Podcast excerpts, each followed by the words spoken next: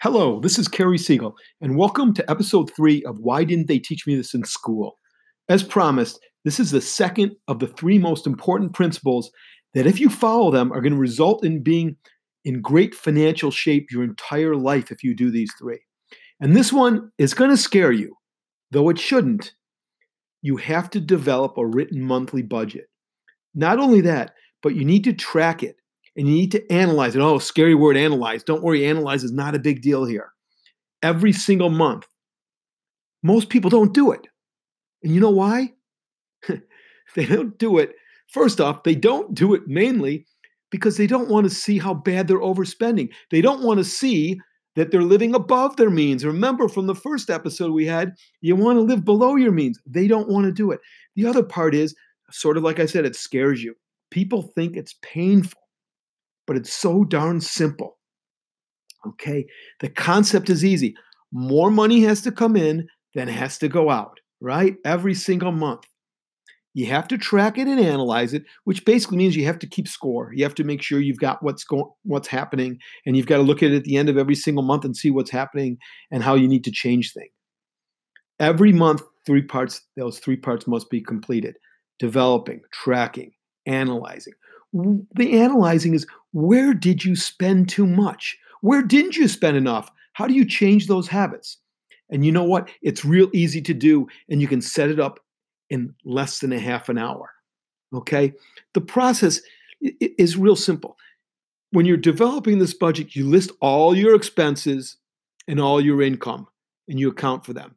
And then you track the first day of the month, you summarize your performance against the last month, and you prepare this month's budget. Once you do it a couple times, it's not going to take that much from you. When you look at it, you look at what's coming in. That's your income.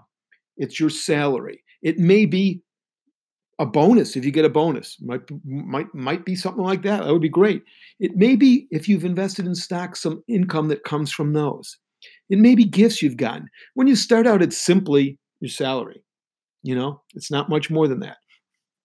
Expenses, there's a lot of them that you really have to consider. You have to consider your housing expenses. You've got to consider what goes into that apartment, whatever it may be. Um, it may you're going to have to have furniture. You're going to have to have things, pots and pans. Got to keep that into. A, got to remember that. Utilities. You've got gas. You've got electric. You've got water. You've got internet. Automobile or not automobile. Might be might be subway. Might be train. Might be bike. But something in that line. Food entertainment, all sorts of things that you're doing, your cell phone. I'm not going to list them all, but you get the idea. You also have insurance you may have. You may have loans that you've taken out. You might want to give to charity. Okay? You, you want to think about those expenses and make sure that that side of the equation you basically set up like that. I'm not going to, I obviously can't show you how right here, but one, you can use mint.com, which is a good, very good place to go. Two isn't. I'm not touting my book, but my book, I do it in three or four pages. But find something that you feel comfortable making sure that you can track those things. Okay?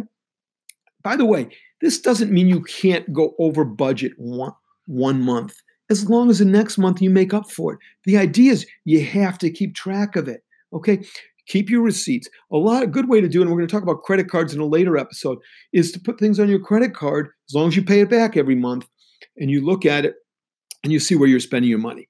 It's pretty simple to do when you're starting out. It gets more complicated if you've been working for a while. So make sure you keep track of, of doing it from the beginning. And if you're at the stage where you're 40, 50 years old and you're learning now, make sure that you start doing it. Start at the beginning and work from there, and you will do fine. I've helped many people develop and manage their budgets, and I can tell right away who is going to truly manage them and who's going to blow it off. When some see how much less they need to spend, they blow it and me off. Relatives, friends, when I say that, they still talk to me, but they don't want to talk about this because they realize they can't fix it. But they can. They're the ones who continue to struggle with it. Others who followed the thought process that I just went through and sit down, and it's not a lengthy period that you have to sit down. It takes about an hour to figure this all out at first. Others have changed their lives. I have an aunt. Okay, a few years ago, I helped her out. She's now in her mid 80s. Her husband had just passed away, and I helped her set up a budget. Now, her husband handled everything. He paid the bills, he did the budget. She didn't write checks. She didn't do any of that. It was not hard as because she wanted to do it, because she took it to heart. She learned, and she's managed her budget perfectly ever since.